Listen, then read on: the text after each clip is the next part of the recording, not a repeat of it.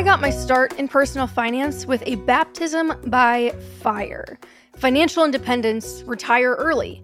This rhetoric was such an integral part of my financial education, so as to distort it completely.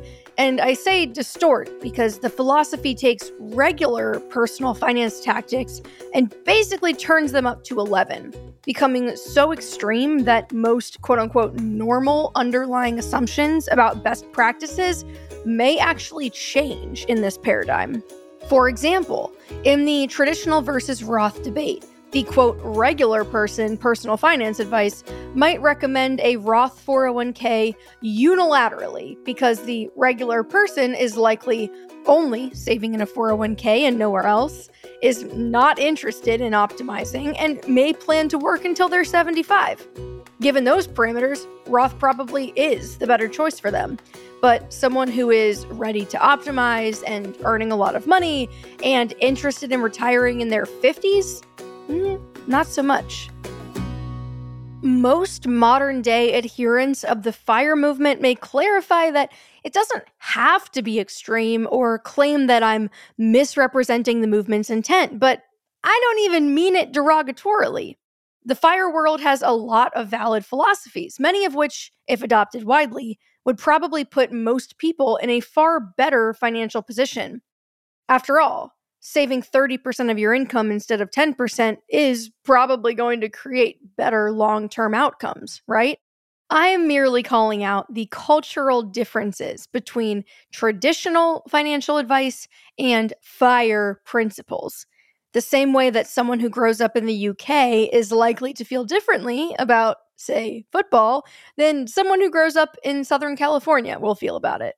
Financial independence, or the magical threshold above which you have enough money invested that you no longer need to work for income, has always been an inspiring charge for me, but it's not a financial motivation silver bullet, as I learned recently while chatting with a friend who's trying to get better with money. A few weeks ago, my friend asked if we could get on the phone to talk about his finances. He had recently switched jobs and he realized his total compensation was going to be more than $200,000, which left him feeling both titillated and terrified. When I logged into the Google Meet, he told me, I feel like I finally make enough money to actually do something with it and I don't want to blow it. Before long, it became clear to me that we needed to locate his why. What was going to motivate him to make the decisions that would get him furthest?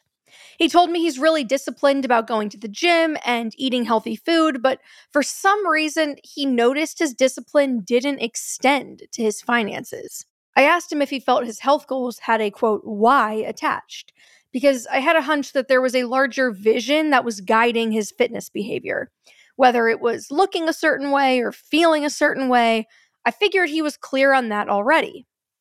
He confirmed my suspicions and then I couldn't wait to tell him about financial independence. I was like, oh my gosh, I'm about to blow his mind.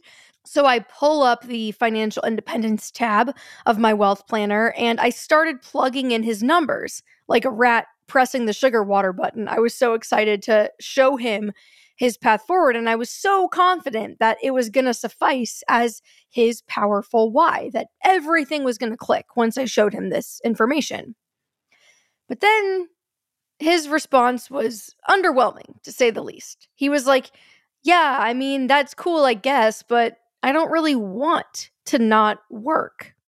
It was a bit of an aha moment for me. Financial independence, depending on how far away it is or how much you like your job, is a bit like life's marshmallow test. And for those of you who have somehow managed to avoid this famous story, the marshmallow test was a study at Stanford in 1972, and it tried to measure how well children could delay immediate gratification to receive bigger rewards in the future. Some people really would prefer to eat the one marshmallow now than delay gratification by 15 years. Interestingly, and Relatedly, recent research found that kids from affluent families were better at delaying gratification in this famous experiment. That is to say, people with more money tend to be more comfortable with trusting that the future will play out as promised and believing that the metaphoric second marshmallow really was coming. But as I've abandoned many of my more extreme FI takes, like my former refusal to pay for convenience or only showering at gyms to save money on shampoo, I'm realizing that a few of my default positions on financial topics were informed by these early retirement strategies in a way that I had ceased to even notice. It had become my status quo. And now I'm starting to question some of these fundamental foundational principles to take another look.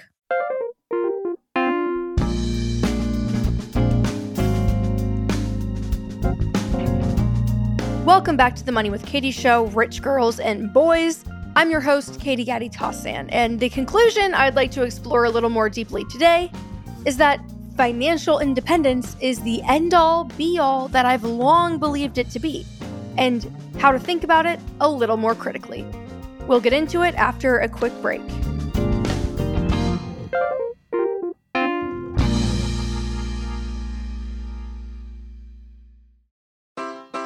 Take your business further with the smart and flexible American Express Business Gold Card. It offers flexible spending capacity that adapts to your business. You can also earn up to $395 in annual statement credits on eligible purchases at select business merchants.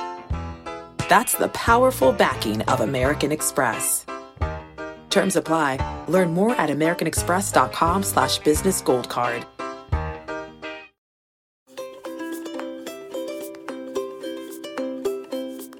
Sometimes the financial independence concept in general can be a bit confusing.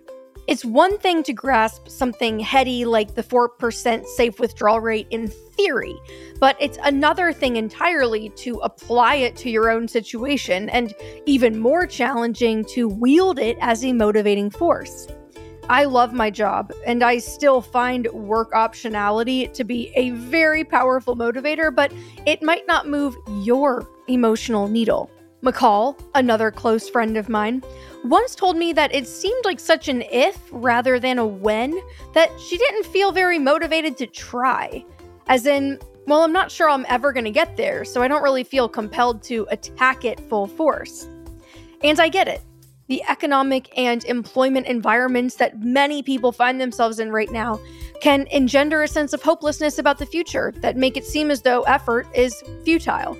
So let's boil down the concept of financial independence into numbers that are a little easier to wrap our heads around. Then we're going to examine a potentially different, more attainable, and therefore more motivating goal worth striving for. Sometimes when I explain the math of FI to people, their eyes start to glaze over. It's just 12 times monthly spend and then 25 times that. And then, well, unless you're more conservative, in that case, you're, yeah, it's not exactly a contender for most interesting conversation topics when Euphoria season two exists and Beyonce is about to drop a visual album. But another reason why it tends to lose us psychologically is because the numbers we're talking about seem so hard to conceptualize. If you've been hanging around the personal finance corner of the internet for a little while now, you might be acquainted with some of the 4% rule research that serves as a guidepost to understand how much money we need to accumulate in order to be financially independent. And if you'd like to hear the world's most adorable interview with the man who discovered the safe withdrawal rate in the 1990s, we'll link our conversation with him in the show notes. But since most of us deal with dollars in the tens of thousands realm and only occasionally in the hundreds of thousands realm, like if we're buying a home or negotiating a new high salary, financial independence conversations where we're dealing with dollars most likely in the millions realm can seem laughably out of reach. It's hard to understand how we could go from a few thousand bucks in our savings account to a 401k worth $3 million. Exponential compounding defies conventional intuition, and some of us feel so discouraged by it that we just check out entirely. Like both of my aforementioned friends, we assume the goal is unreachable, and so we swipe and tap and insert our way through town. That's a credit card reference, not a sexual innuendo, though I suppose it could apply to both. But what if we reverse engineered our FI formula to understand what a far more comprehensible amount of income requires? What does, say, every $100 per month we spend mean for our net worth goal? What about each dollar? $100 per month equals $1,200 per year times 25 equals $30,000. For every $100 per month that we want to spend in our post work lives, we would need $30,000 invested to reliably produce that $100 in monthly income. And remember, this is assuming it's invested in a very specific type of portfolio in the stock market with between 50% and 75% large cap stocks and 25% to 50% government bonds, according to Bill Bengen's original research. To break it down further at its most fundamental level, for every $1 you want to spend each month, you would need $300 invested to produce that income. Now, this provides a better sense of what casual spending can amount to. Often we see examples that show what $100 invested 20 years ago would have turned into, but this is the opposite. This part of the exercise is telling you what you'll need 20 years from now to produce that $100. To flip the coin over and look at the other half, it might also be worthwhile to value our $1 today. If I have 40 years ahead of me and I'm assuming a 7% average annualized rate of return after accounting for inflation, I know my $1 will likely 15x in that time. I don't need to invest $15 today to have $15 in 40 years from now. I just need to invest $1. So you can put these two shortcuts together to see that, yes, you may need $300 for every dollar you want to spend in the future, but since each dollar you invest is going to 15x, assuming a 40 year time frame, you're not on the hook to come up with all 300.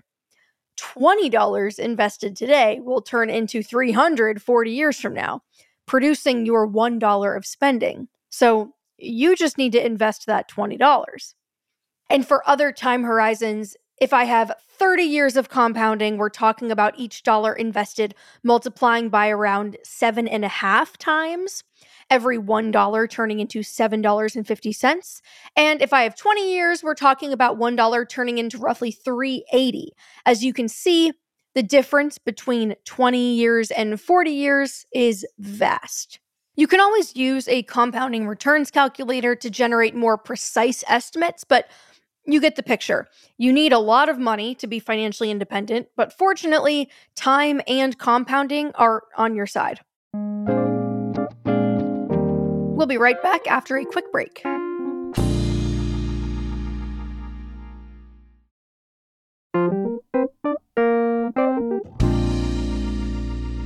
So, we've just taken a big goal, your overall FI number, and we've broken it down into the smallest increments possible, which helps us contextualize what each $1 today could be worth in the future, as well as what it costs to reproduce the same dollar in income later.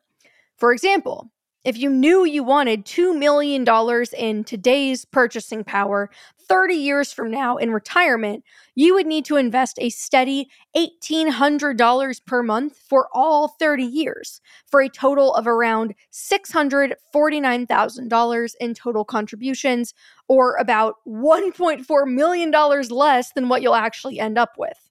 Or if you were interested in front loading all of your effort, you could get 250K invested quickly and then let it sit there for all 30 years. So if you've got a quarter million sitting around today, that's about as good as having 2 million in three decades. Congratulations. But for those who may not find financial independence to be a very magnetic goal, it might be more beneficial to focus on financial freedom instead. Now, I know this sounds like a semantic hellscape, and to some extent, I am making up my definitions as I go along, but I want to differentiate between fully work optional, millions and millions in the bank, and for all intents and purposes, money is no longer your primary concern.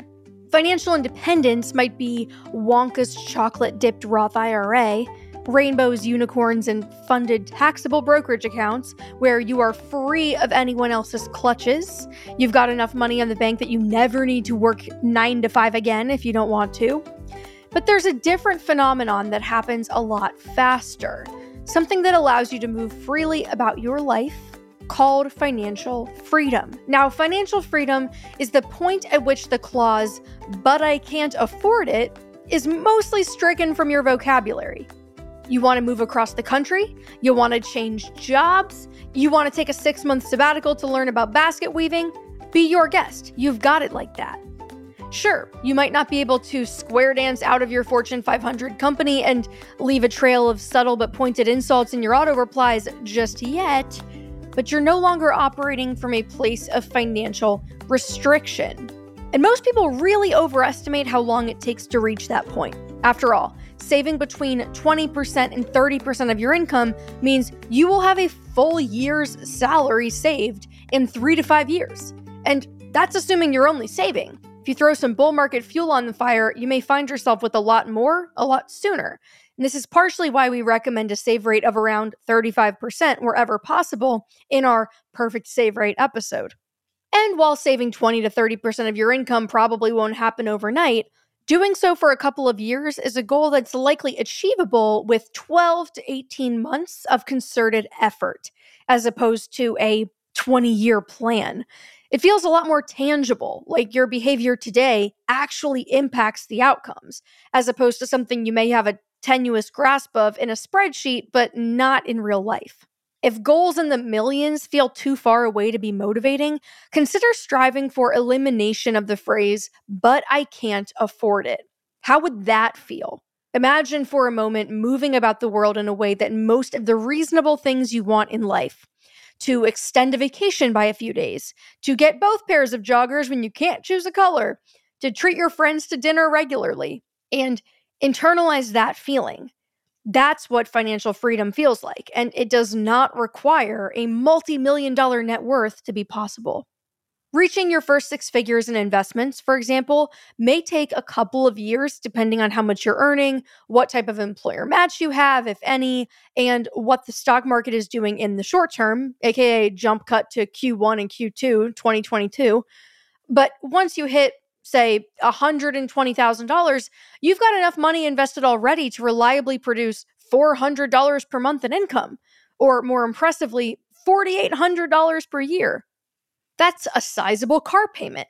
That's two Equinox memberships. It's 45 burrito bowls. I think it used to be 50. Thank you, inflation. So, how do we turn the I can't afford that list into the I got it like that list? The exercise that I would recommend trying, and one I'm going to do myself, and then I'll report back in the newsletter at some point. So, subscribe, baby, is making a list of the most common events or thoughts that trigger the phrase, I can't afford that this week. Like when you have the urge to go out to eat on a Tuesday, or someone invites you on a trip, or you feel inclined to book a 5 a.m. flight to see grandma because it's cheaper. Or when you're feeling fed up with your boss and you think, man, I wish I could just quit this job without feeling like I needed to have something else lined up right away. Anytime a thought like that crosses your mind, try to quantify how much money it would really take. What is the gap between the way you're currently living and the way you want to be living? Because that vision may not totally exclude paid labor. In the fire world, that was always the operating assumption.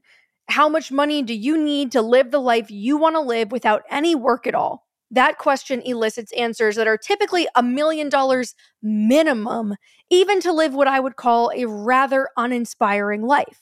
That is, spending less than $40,000 per year total. It's a big, big hurdle getting to a million dollars with potentially a small ish reward. But that's not necessarily the case in this framework. It might feel a little reminiscent of Ramit Sethi's rich life framework, and I'm really attempting to quantify that. Maybe having $100,000 in investments would provide that sense of security and ease. Maybe it's an extra $500 per month in income that would allow you to shrink the gap between the discretionary spending you're able to do now and the type of entertainment budget you want to have. When I tried calculating this for myself a few years back, I remember realizing that I could live my largest and most bouge-tastic life with an extra $5,000 of spending money per month, right? That was my grand vision of like, if I could spend all the money I wanted to on everything I wanted completely without limits, it would cost about $5,000 more per month. Now, that's not nothing, of course, but it's not like saying I needed an extra $20,000 per month. I could wrap my head around five grand. I was like, oh, okay, that's the pipe dream. It just takes $60,000 more per year. Okay, I can work up to that. Seeing the number associated with my living large vision for life helped me see opportunity everywhere. If you knew it was an incremental $1,000, you suddenly have a sense of scale for incremental effort that might be required. If you work in a commission based position, it could be one additional deal per month. If you're a business owner, it could be an increase in conversion rates by 2% on your checkout page. If you're a salaried person with a side hustle, it might be two additional freelance pieces per month. Regardless, it's the burrito bowl effect that I referenced that once you have a number and a motivating goal associated with it, the shape of the final puzzle piece might become a little more obvious. And what's been really interesting about working so closely with another financially savvy individual has been the ability to have intimate financial conversations regularly and watch changes in real time. So, you know her you love her from Rich Girl Roundup. I wanted to get Henna's take on how this shift happened in her life. So, Henna, thanks for coming off the producer link so I can pepper you with questions. And thanks for being willing to share your own financial journey a little bit today. Because this is kind of exactly like the conversations you and I have offline, but now we get to bring that to the audience, which which is great. I know. It's just such a perfect fit today. So, give us a brief summary of how you thought about money when you first joined the team. How were you thinking about your financial goals and progress? Well, I've talked about this in the show, so it's no surprise that I made very little money for a long time in the nonprofit space, like 40, 50, barely breaking 60,000. But it felt like I had been really stagnant for a long time. I was basically just building up an emergency fund and then paying it down because I would get laid off or my husband would get laid off or those kinds of things would happen. And so I never even got to the point of thinking about like investing and financial independence and financial freedom. Like it was more of a, yeah, I'm putting money in this retirement account, but I'm not actively thinking about it. And now we're what, 20 months in? And I feel like my mindset has shifted drastically. Interesting. So I guess then you've kind of already told me how you felt about your financial independence number if it was not really a consideration, but did you know it? Did it motivate you? I had no idea what the number was. If you had told me, oh, I don't know, how much do you think you'll need to live? I would have been like, I don't know, a million dollars. Like I would have just made up a number that seemed really big. I had no idea. So I know you know it now. I do. Can you share a little bit about what it is now? Yeah, between my husband and me, um, our FI number currently is around like 3.3 million. Awesome. So does that number motivate you? or is that like a, oh, that's so much money that I can't even wrap my head around it? How does it feel? It motivates me in the sense of, okay, now I actually know the number. I think I feel a little bit like McCall, um, who you had shared.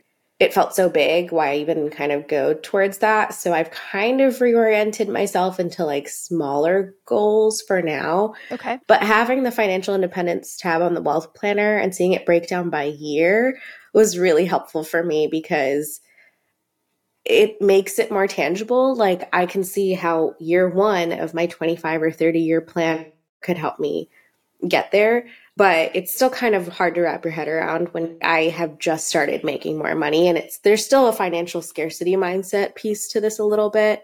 I'm trying to be more of the abundance mindset and know that like it will hopefully only go up from here. And then that makes it feel a little bit more tangible. Well, I'm very appreciative of the shameless unprompted plug. So hashtag join the wait list. Okay, so some back of the napkin math. You know you need 3.3 million. I just yes. typed that into a compound interest calculator and to have 3.3 million in I'm going to assume your timeline is probably around the 25 year point because that would have you retiring in your like early to mid 50s.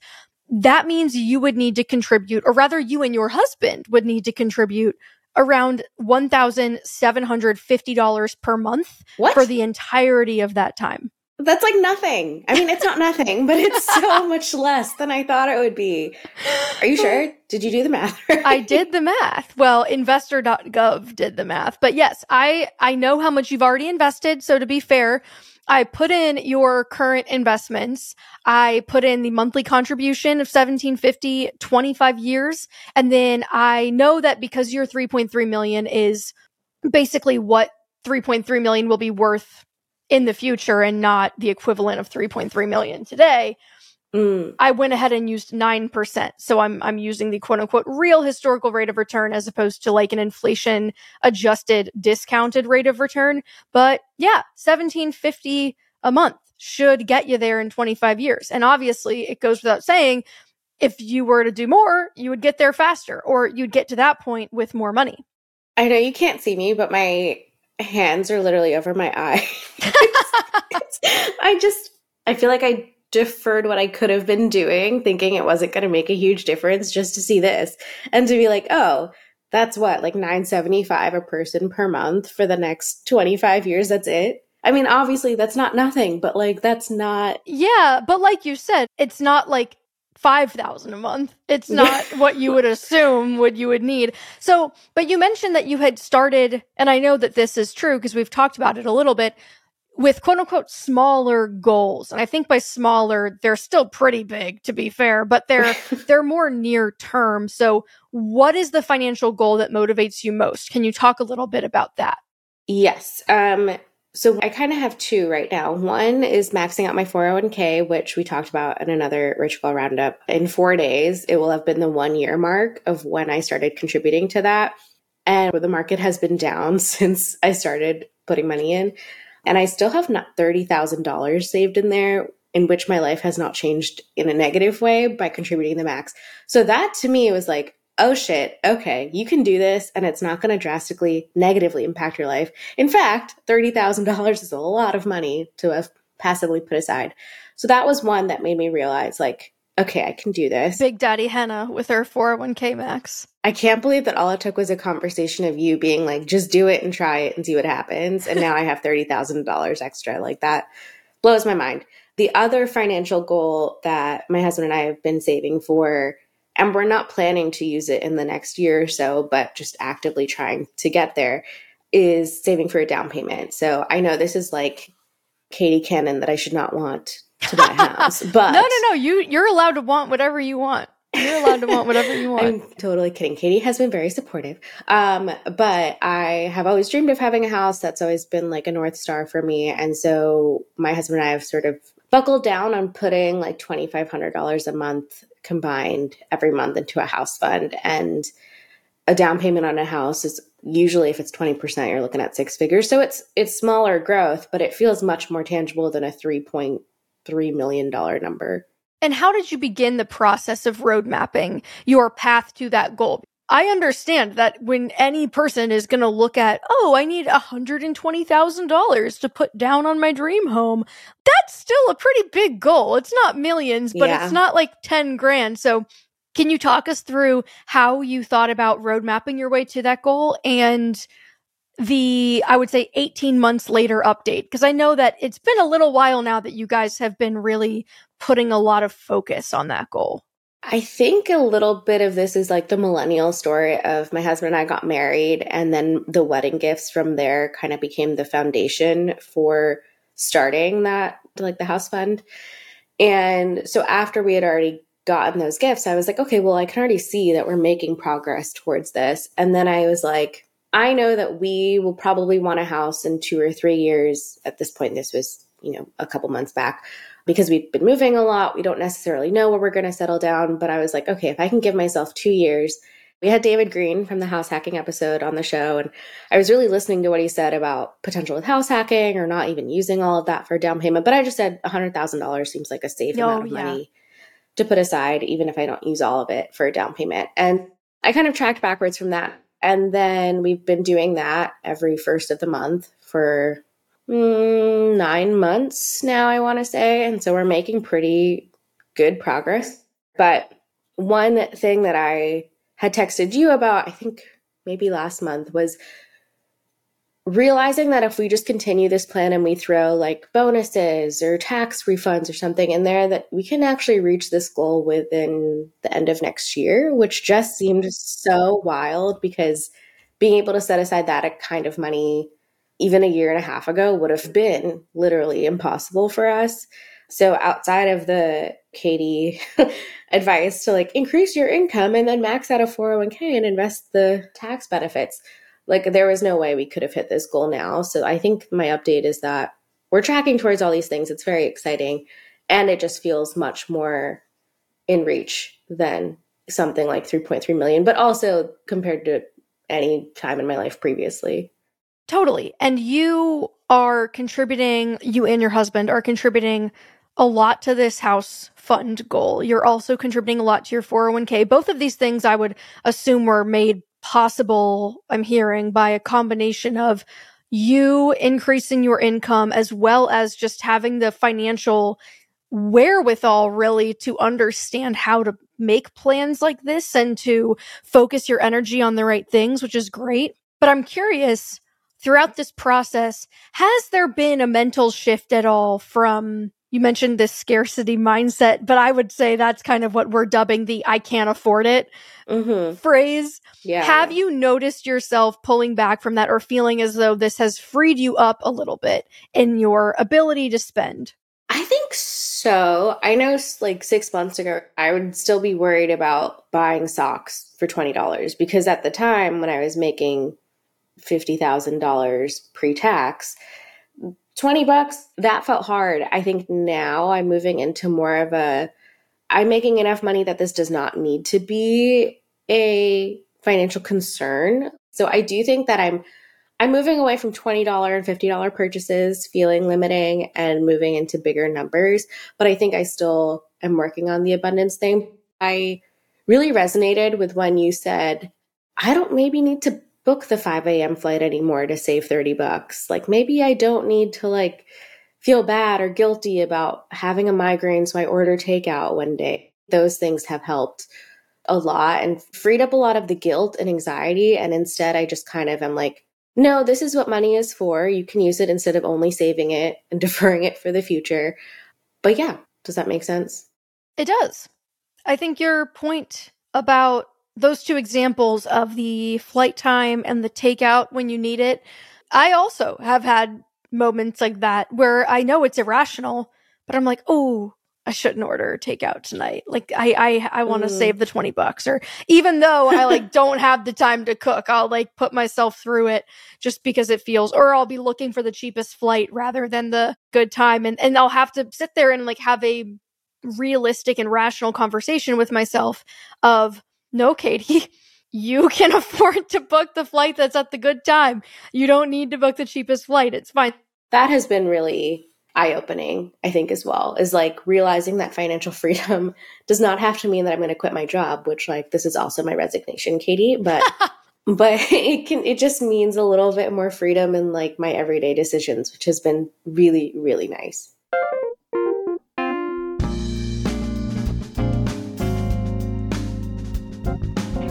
Shoot us an email at moneywithkatie at morningbrew.com and let us know if you unlocked any epiphanies by doing this process. We would love to hear from you. And that's all for this week. I will see you next week, same time, same place on The Money with Katie Show. Our show is a production of Morning Brew and is produced by Henah Velez and me, Katie Gatti Tassin, with our audio engineering and sound design from Nick Torres. Devin Emery is our Chief Content Officer, and additional fact checking comes from Kate Brandt.